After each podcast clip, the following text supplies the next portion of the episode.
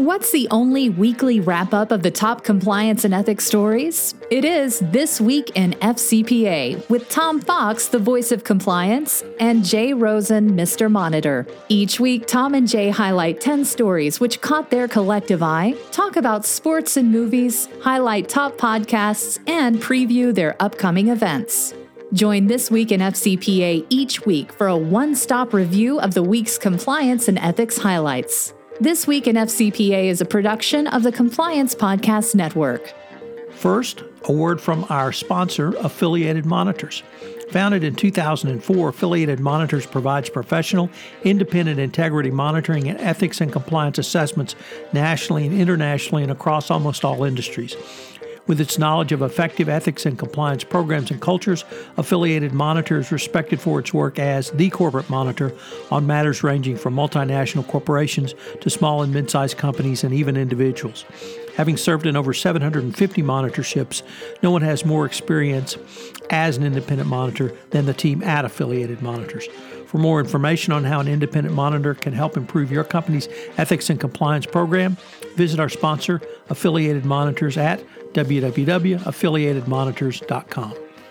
In this episode, Jay and I take a look at the Tim Leissner SEC FCPA settlement, which was announced this week. We take a look at a couple of articles from Ali McDevitt over at um, Compliance Week on compliance lessons from Theranos and Kara Brockmeyer's seven step approach to third party management. We consider whether or not Mexico is getting serious about fighting corruption. We take a look at cultural lessons from Coca Cola. Jay looks at the extension, or rather the expansion, of the independent compliance integrity monitor. We ask what is the intersection of corporate oversight and disobedience. We take a look at cyber enforcement and FTC expectations going forward. We consider the Department of Justice's new cooperation policy on trade sanctions and export control. Can you use insurance to protect you from populism? And review the five part podcast series currently running on popcorn and compliance on the intersection of Star Wars and compliance. In honor of the opening of the latest and final episode of the nine part Star Wars series, The Rise of Skywalker. This Week in FCPA is a production of the Compliance Podcast Network. Hello, everyone. This is Tom Fox, the voice of compliance and the compliance evangelist, back with Jay Rosen, Mr. Monitors, for another episode of This Week in FCPA, episode 184 for the week ending uh, December 20, 2019, The Rise of Skywalker edition. As we are both eagerly awaiting to see the final installment of the nine part Star Wars saga uh, we step back to consider some of the week's top compliance and ethics stories. So, Jay, what has uh, caught your eye over the past week? So, uh, number one with a bullet coming to us from the FCPA blog, and also you took a couple swipes at it this uh, week. Uh, Tim Leissner settles FCPA charges with the SEC. The former chairman of Goldman Sachs in Southeast Asia settled civil FCPA charges with the SEC on Monday for his role in the looting of the Malaysian sovereign wealth fund 1MDB. The SEC charged Leissner with violating the anti bribery, internal accounting controls, and books and records provisions of the FCPA. He agreed to a permanent ban from the securities industry and to a disgorgement of 43.7 million with an M. The SEC said the disgorgement was offset by amounts Leissner paid under a $43.7 million forfeiture order that was part of the plea that he made last year with the DOJ. In a related settlement this year with Federal Reserve, Leissner paid a civil penalty of 1.425 million. The SEC Monday did not impose any further penalties. Uh, this has been a matter that we've been speaking about for the last couple years, and uh, Tom, we have your favorite financier, Jho Low, that usually comes up uh, and two really nice pieces that you wrote for your FCPA compliance and ethics blogs. You uh, compared Leissner to two of the holiday season's favorite animated folks, The Grinch and Frosty the Snowman. Can you tell us a little bit uh, where you see the parallels? Sure. With uh, The Grinch, uh, perhaps my father's favorite character of all time, who he really aspired to be, the Grinch. Um, and uh, Leissner certainly has been the Grinch for Goldman Sachs, uh, although in reverse, he originally was uh, the bringer of the good news and the big money. Uh, of course, it turned out that that big money had cost. And then he flipped and uh, flipped on Goldman, and perhaps we can uh, go into the uh, veiled land of the future to speculate what Goldman may be paying in total fines and penalties, but reports are talking about $2 billion. Um, so, uh, very Grinch like, uh, Leissner has made uh, for a miserable Christmas for the folks at Goldman Sachs. But the thing that really struck me, Jay, is there has been a fair amount of commentary on Leissner. Obviously, uh, the book written around uh, the entire fiasco at 1MDB and the bond deals that he was involved in. And what I would really like to, to do is go to part two of my blog post series, um, where we talked about really two characters, Frosty the Snowman, and then for uh, every American teenager who ever had to read The Great Gatsby, uh, The Eyes of Dr. Eckleburg.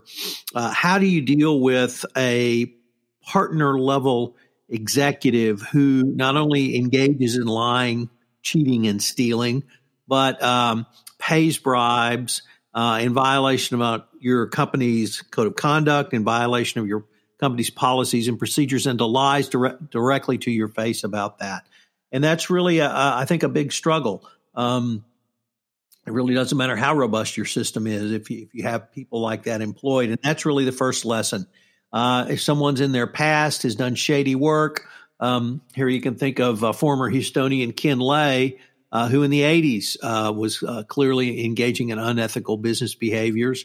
And it led to the catastrophicness of um, Enron, of course, which led to Sarbanes Oxley directly.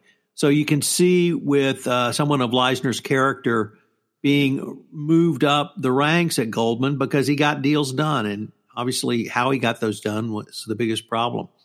So it really comes down to hiring and putting uh, into practice your uh, code of conduct, your business ethics, and not to hire the kinds of people who cut corners and not to promote the kinds of people who cut corners. In the eyes of Dr. Eckleburg, uh, for those who have forgotten their high school Gatsby, was the uh, optometrist's uh, billboard sign that was on the way from Long Island into the city, where uh, Tom, not Tom Fox, Tom the character, uh, went in for trysts with his uh, mistress. And the eyes were certainly a, a commentary, I think, on the sinful nature of Tom and Daisy's life. But uh, the eyes for this purpose represent a second set of eyes. And a second set of eyes, whether you want to delve into your inner Ronnie Reagan, trust but verify, you have to put a second set of eyes on the entire, entire process.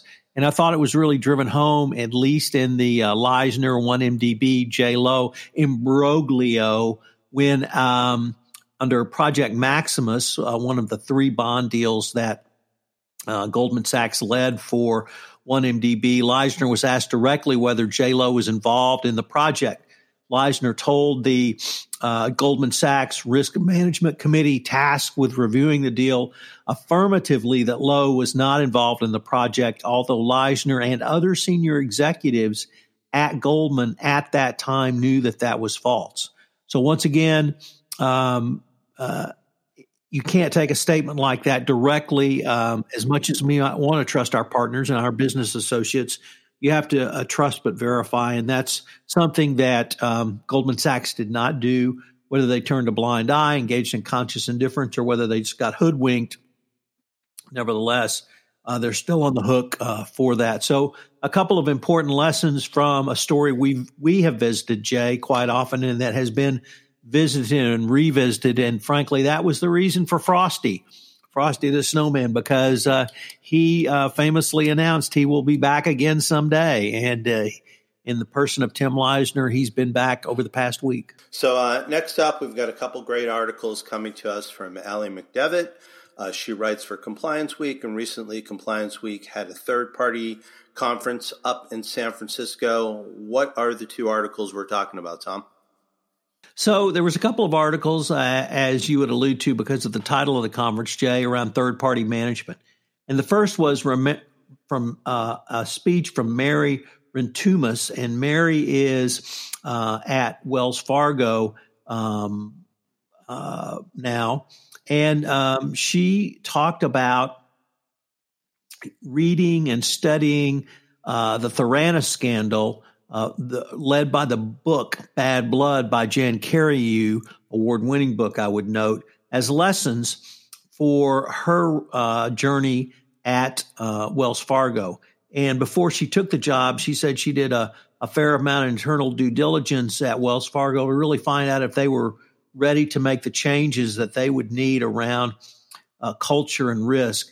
But um, she summarized her tips for compliance practitioners around uh, third parties as uh, following. One, create a mission of your organization and the value you bring to the firm. Two, participate in your business's planning sessions, ask questions. Three, build a strong front door to your third party process. Four, make the templates and tools easy. Five, establish clear roles. Um, who really owns the risk of a third party? Six, follow the data you when you provide it to a third party. And seven, connect the dots with third party dependency process mappings. So uh, interesting about not only her approach, uh, being somewhat wary of going to work at Wells Fargo without being really satisfied that uh, they were were um, ready, willing, and able to change their culture, and then uh, moving to do that. The next up was an article about Kara Brockmeyer, former head of the uh, SEC's FCPA unit and now a partner at De- Debevoise and um, in uh, New York or Washington, excuse me, and she gave um, a seven step up for compliance officers to strengthen third party compliance. Number one, tally and rank all third parties, i.e., risk rank. Two, perform an appropriate due diligence. Uh, three, document, uh, near and dear to my heart, the specific services provided by the third parties. Uh, four, make sure you understand your company's process for managing the third parties. Uh, as I often say, it's the management of the relationship is where the rubber hits the road. Step five, ensure your organization has a system to handle red flags as they appear and employees trained to recognize and escalate them. Six, make sure you have contractual processes in place. That means compliance terms and conditions in your contract. And then step seven, uh, at the uh, after the relationship has been executed or the contract has been executed, monitor, monitor, monitor. So uh, when someone of Kara Brockmeyer's uh, gravitas speaks, you really need to listen uh, because it's clear insight into how the regulators uh, may be thinking. So, um, great articles from Allie. Uh, she's a great new addition to Compliance Week, and frankly, looking forward to what she comes up with. Certainly, the excellence of Compliance Week is well known within the compliance community. So, next up, we have another story coming to us from the FCPA blog. This is from Luis Stanton Martinez Correz and he is a partner with the Mexico-based law firm of Ritch and Mueller. And uh, in March of this year, uh, the chief anti-corruption prosecutor of Mexico was appointed. Few would have been, uh, few would have bet that within the first eight months she would already have 680 cases under investigation. Luz Mijangos Borja uh, brought to the position a record of outstanding academic and public service. She holds a PhD in economics from the Universidad uh, de Madrid, and uh, she's a Fulbright scholar, for, and she did her postdoctoral studies at Yale. Here are three of the main challenges that she has faced in her new post. First, the transition from the former Attorney General office to the new Chief Prosecutor's office. What may seem a simple change in name and acronym really implies a complete overhaul of the top prosecuting office in the country. Second, the creation of the sorry for of the office for the first chief uh, anti-corruption prosecutor. The office arguably is one of the most important in the administration of a president and has vowed to make fighting corruption its priority starting from zero. And number three, third, the company is still in the grips of a major change for the criminal procedural system.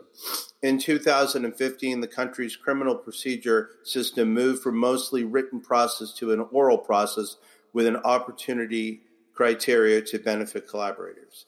The effects of eight, 680 investigations to date under the watch of the new prosecutor will continue to uh, make ripples and add to the high profile prosecution of cases made.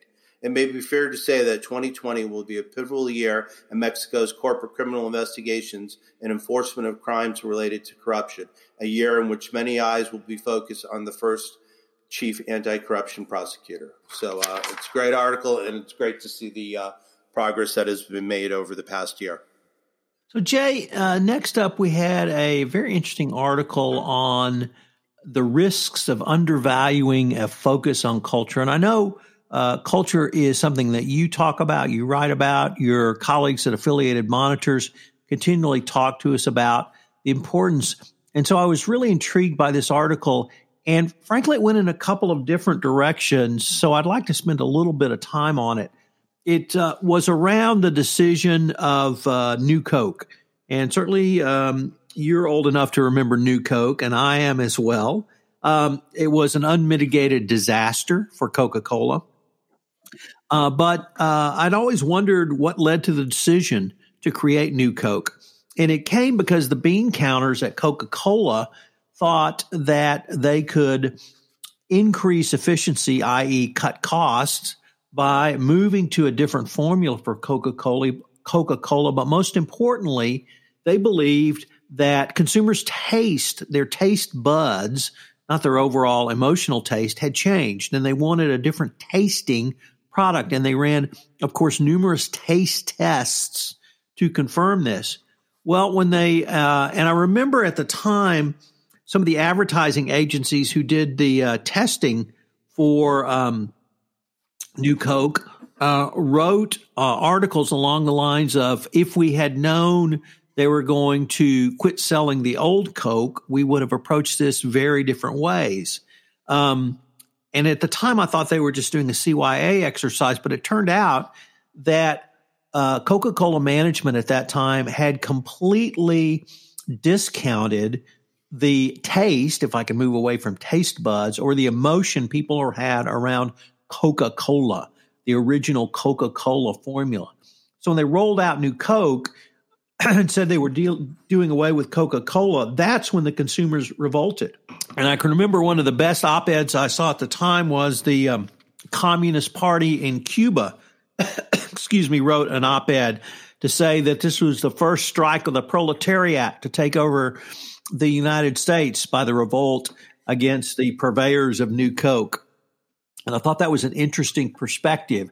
The article says that New Coke. Uh, the losses from the New Coke uh, disaster were only about 34 million, but they pointed out uh, another uh, uh cost, which I'd re- really not considered, which was that um, Coca Cola, by having to refocus on uh, the original Coke formula and that their um, focus on efficiency and tweaking cost for marketing uh, it was late to the game uh, for literally two decades in rolling out new products that met consumers' demand for more healthy and variety in drinks, so that the actual exponential cost because of the cultural failure was much, much more. And they uh, so they suggest a, a, common sense test for culture and give that. Um, uh, if you want to uh, take a look at that, uh, a forced ranking of your cultural issues. But I thought it was a really interesting way, Jay, to talk about how your internal culture can be at odds with your customers. And that the revolt for for people like us was that we didn't want to lose uh, or have the original formula coke taken away. Perhaps they could have had a new flavor and it may not have done well but it wouldn't have been the unmitigated marketing disaster that supplanted the edsel as number one in all-time business disaster. So uh, interesting way to think about culture, interesting way to see how if you don't manage culture, it can really hurt you uh, in the pocketbook. And uh, it may have been a cautionary tale that maybe the folks at Boeing should have considered when they wanted to uh, cut their costs on the 737 MAX and only have one sensor instead of two. Well put. Uh, this week, in my uh, ongoing series on corporate compliant insights, I continue to look back over the past 15 years of monitors and affiliated monitors. Uh, the company headquartered in Boston, where I work, that's uh, headed by my colleague uh, Vin DiCianni. And this week I shared how the use of independent monitors has expanded over these past 15 years. The increase has been seen in the private and public sectors, domestically and internationally. The U.S. Department of Justice began using monitors in the mid 2000s in a money laundering prosecution in public construction projects. Independent monitors were also starting to be used by a whole wide variety of other federal agencies, ranging from the Department of Transportation to the Department of Defense. AMI has provided independent monitoring services in a wide variety of situations, including regulatory matters and white collar matters at the federal and state level. AMI's work has expanded into areas as diverse as prisons, alcoholic beverages, and the cannabis regulatory issues.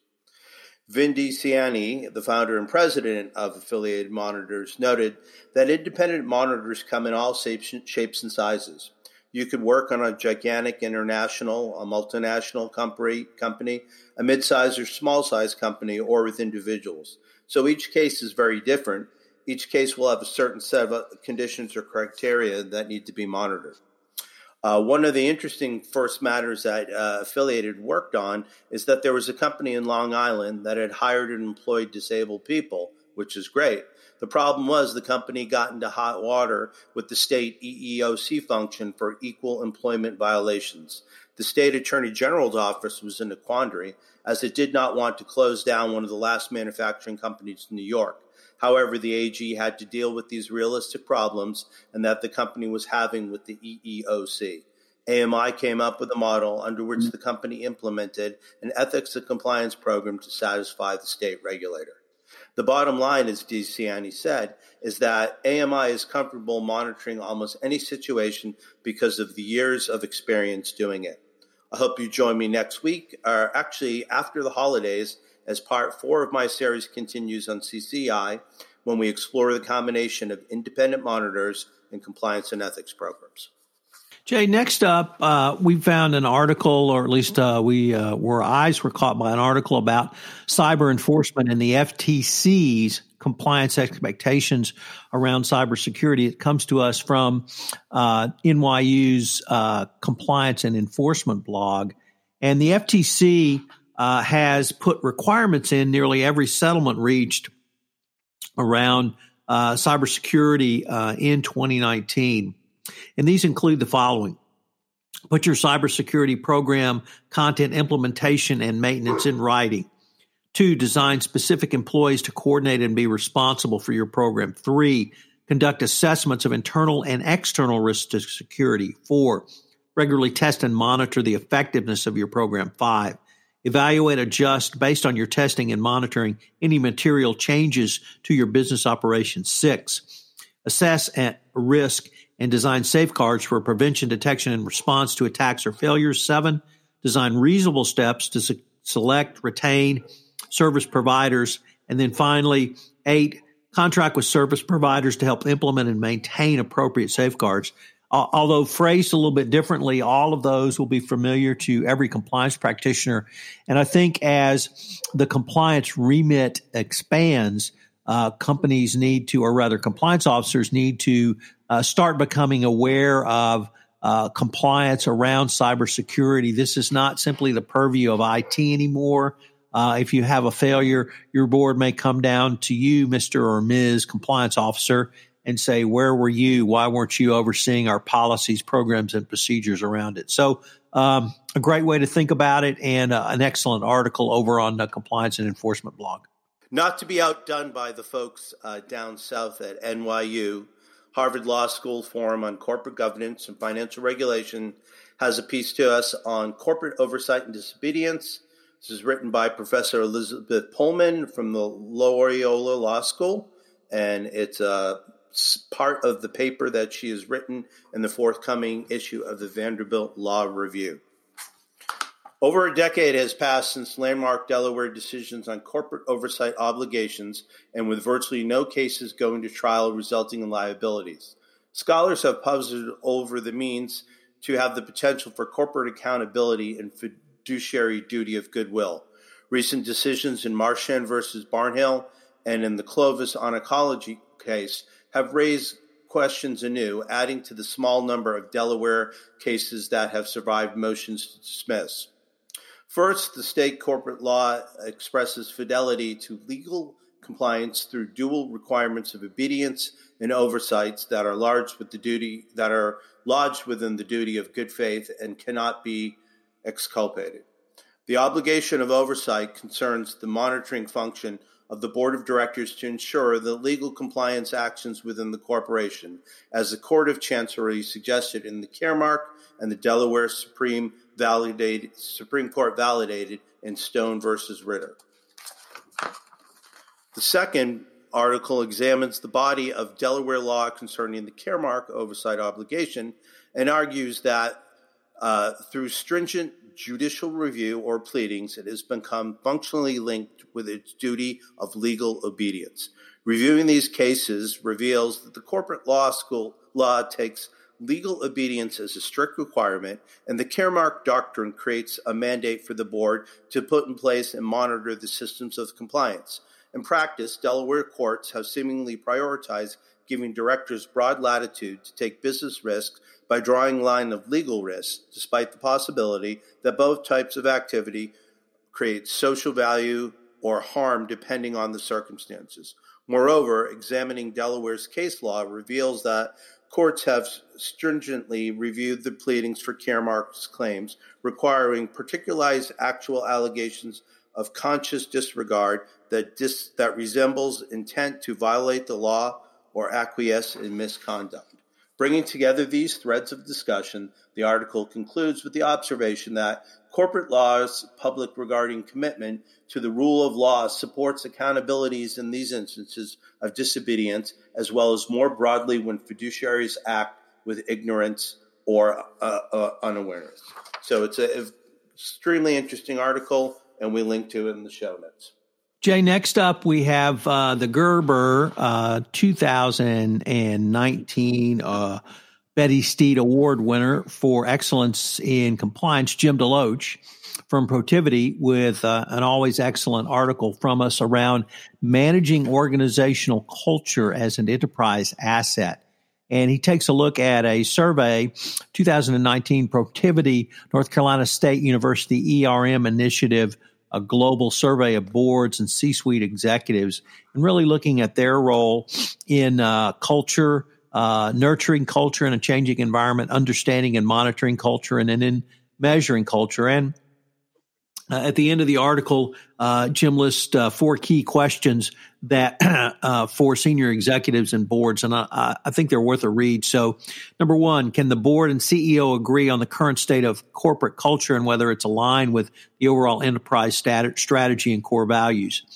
Two, how do we measure culture? How do we monitor and improve culture over time? Three, are there any subcultures that are in the organization with each other? And there always are subcultures, but do they uh, present conflicts uh, for the organization. And finally, uh, number five is the culture in the boardroom and the C suite fit for purpose in today's environment. And Jay, you alluded to Boeing a little bit earlier. Clearly, that culture is not fit for purpose uh, in today's environment, as was uh, Theranos and a wide variety of others. So, great article by Jim DeLoach, one of the top thinkers around, and someone that uh, I uh, definitely uh, follow and uh, use as a mentor. So uh, check it out over on Corporate Compliance Insights. So uh, next up, we have an article from the coolest guy in compliance, our colleague Matt Kelly, uh, on his uh, website, the radicalcompliance.com. Uh, Matt takes a look at cooperation policy for sanctions violations. Compliance officers have a new cooperation credit policy from the Justice Department to consider this one addresses sanctions and export control issues, and it's slightly different enough from the other cooperation policies that we've seen through the Trump administration, and we need to give this one a little bit more uh, attention. The policy was announced last Friday by David Burns, Deputy Assistant AG for the Justice Department's National Security Division. It hits many of the same notes as the department's FCPA corporate enforcement policy from 2017. Foremost, businesses looking for leniencies over san- sanctions issues should voluntarily self report their misconduct, cooperate fully with any investigate, and remediate any control weaknesses. So, Matt asked, What's new? First, in the exchange for this cooperation, the National Security Division will be predisposed to offer a non prosecution agreement and no monetary penalties. So, right off the bat, the policy for sanctions is not as generous as its counterpart for FCPA, which presumes an outright, dec- outright declination. Second, the cooperation policy applies only if you disclose your sanctions of misconduct to the Justice Department. Reporting the misconduct to other civil agencies, such as OFAC, will not work. Third, and as always, the Justice Department only presumes it will offer an NPA and no penalties, absolute, absent any uh, absent any uh, aggravating factors. Sorry about that. So here are our quick recap of the aggravating factors in the sanctions. Uh, number one, knowing involvement of upper management in the criminal conduct.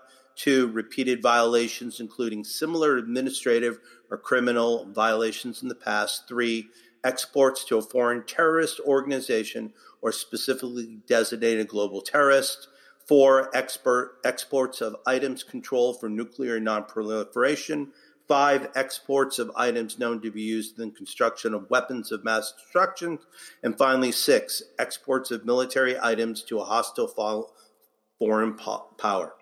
Those first three items we've seen before as aggravating factors in the FCPA. The last three items, however, are more about the actual goods involved in the transaction, which usually isn't a big concern in our FCPA world. So, compliance program trying to avoid these aggravating factors and sanctions risk will need to be much more adept at monitoring high risk goods that a company sells. Matt's other question is how the Justice Department and other regulators will define an effective compliance program. Are these the same criteria we've seen before? Resources dedicated to compliance, corporate culture, reporting structure for compliance personnel, and so forth.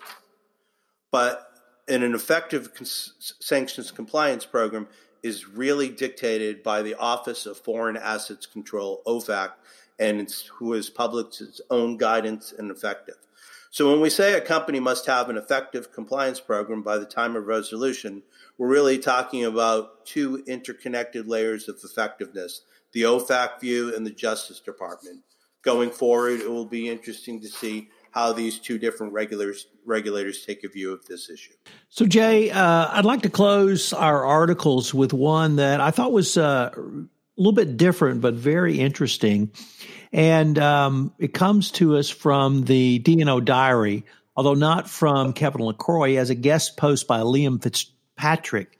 And he talks about companies, uh, largely UK based multinationals, but I think it uh, is applicable really for, for any other uh, multinational in managing political risk in the age of populism. And I thought that was an interesting way to focus on it. Perhaps the uh, Irish definition of populism is a little bit different than the American definition, which uh, now appears to be uh, white nationalism and America firstism. But he talks about protecting your company through insurance. And uh, I, I, was a little bit intrigued by this, but it's directors and officers liability insurance when your company comes under attack from uh, populism uh, or the America Firsters. Uh, it can be whether uh, you fall afoul of the Me Too movement. It can be if um, you engage in criminal conduct, such as an FCPA violation, or your company just goes belly up. So uh, I thought it was a really interesting way to think about how to protect your company from political risk through the risk management strategy of insurance. And it may not be the first choice you might make, but it's certainly a, uh, a, a very well known and potential um, risk management strategy that you can uh, utilize. So, interesting guest post, a lot to think about. It's a short article, and I would just commend that to you if, if you want to think about risk and risk management in a different way. So, on this part of the podcast, we usually uh, turn to a series that Tom has had on the uh, internet over the week. And Tom and I were both able to indulge our uh, inner baby Yoda and take a look at some of the past Star Wars leading up to today's release of uh, the final installment, Part Nine. So, uh, what did you, what did we talk about this week, Tom? Well, Jay, we started, of course, with uh, where it all started, A New Hope. Now, episode four, The Empire Strikes Back. Episode five, episode six, The Return of the Jedi. Then we jump to episode seven, The Force Awakens. And uh, just during the time, uh, or on Friday rather, The Last Jedi posts. And uh, it was a, a, great way to review the intersection of uh, Star Wars and compliance. Um, I always enjoy visiting with you from your perspective as a recovering screenwriter. And uh, we had uh, uh, some interesting dialogue, I thought, about how you might approach um, not only some of the key scenes uh, that were written in Star Wars, but the overall hero's journey. And most interestingly, in today's um, podcast on uh, The Last Jedi, how, how do you deal with um, not canon, but uh, cultural iconism uh, when you're writing for a series that is beloved and is well known, and and how do you bring a fresh set of eyes and a fresh story, uh, yet move that story forward? So uh, I really found a lot of different lessons. So we had, did have some specific lessons, of course. Um, from each, but lots of leadership lessons and uh, a lot of joy of, of being forced to, as I told my wife, well, we have to rewatch them. It's not that I want to; it's just that, you know it's part of work. So, uh, what what what better job can you have than rewatching Star Wars and then podcasting about it? So, uh, Tom, we, we uh, you shared with me that you're going to have a Saturday screening uh, for Mrs. Rosen and the Compliance Twins. We are going to wait until the week of school vacation. So uh, I guess sometime in the next few days, we'll be coming back with our own review. Uh, what is the year end schedule going to be looking like on the Compliance Podcast Network? And what do we have in, in store over the next couple weeks? So um, I'm announcing today that uh, starting January 1, I am bringing back 31 days to a more effective compliance program. So I've revamped that series. Each day in January, I will have a podcast uh, short recitation of one thing you can do to improve your program. Uh, it's going to be a, a, podcast with a blog post each day. Um, I told my wife the last time I did a daily series to shoot me the next time I thought of it, but I decided that um, it was something I wanted to do for January. So we're going to start off with uh, really what the compliance practitioner needed, needs to take away from the year in uh, DOJ, uh, FCPA enforcement and commentary, and then we'll take some specific um, uh, guidelines that came out from the DOJ over the next month. So that's really uh, the biggest announcement. Um, the uh, uh podcast network will be uh, intermittently posting. Uh, we're going to post Monday because I have part two of my great interview with James Koukios on the always great Morrison and Foerster Anti Corruption International newsletter. And we're going to take a look at the October issue. then we take a look at um, another lessons learned from uh, um, Adam Neumann and WeWork for 12 o'clock high, my podcast on business leadership. Uh, I doubt it will be a big news week next week for FCPAJ, but um, with the rumors around Goldman Sachs, and there, I'm sure there'll be something that we can uh, come up to uh, with to talk about that will uh, catch our eyes. So I hope our listeners will be back with us uh, next Friday as well. You know, the calendar year is still open, Tom. So uh, it's there's always a little bit of room to uh, cram through one two billion dollar settlement. So uh, uh I, am sure uh, we we might get one final FCPA Christmas present before the year ends. You want to take us out on that note, Jay? I was going to say, uh, on behalf of my colleague Tom Fox, the compliance evangelist, and myself, Jay Rosen, Mr. Monitor. We'd like to thank you for joining us for this week in FCPA, episode 184 for the week ending December 20th, the Rise of Skywalker edition. Uh, once again, we appreciate you spending some time with us uh, every week or weekend. And uh, we wish you all happy holidays, and we'll be back with you real soon. Hello, everyone. This is Tom Fox again. I'd like to thank you again for listening to This Week in FCPA. If you have any questions, on uh, the topics from this week's episode, you can email jay at jrosen at affiliatedmonitors.com. You can email me at tfox at tfoxlaw.com. I hope you'll join Jay and I again next week when we take up some of the shortened week's top compliance and ethics stories. I hope that you and your family will have a most joyous holiday season and Merry Christmas next week, and that you will uh, be safe over these holidays. This Week in FCPA is a production of the Compliance Podcast Network and a proud member of C Suite Radio. Thanks again for listening.